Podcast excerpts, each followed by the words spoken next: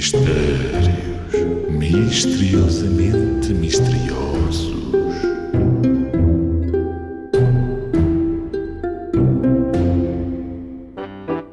Tem barbas e não tem queixo.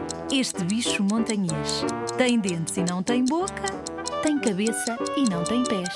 Ora, deixa lá ver. Hum, afinal, o que será? Tem barbas e não tem queixo.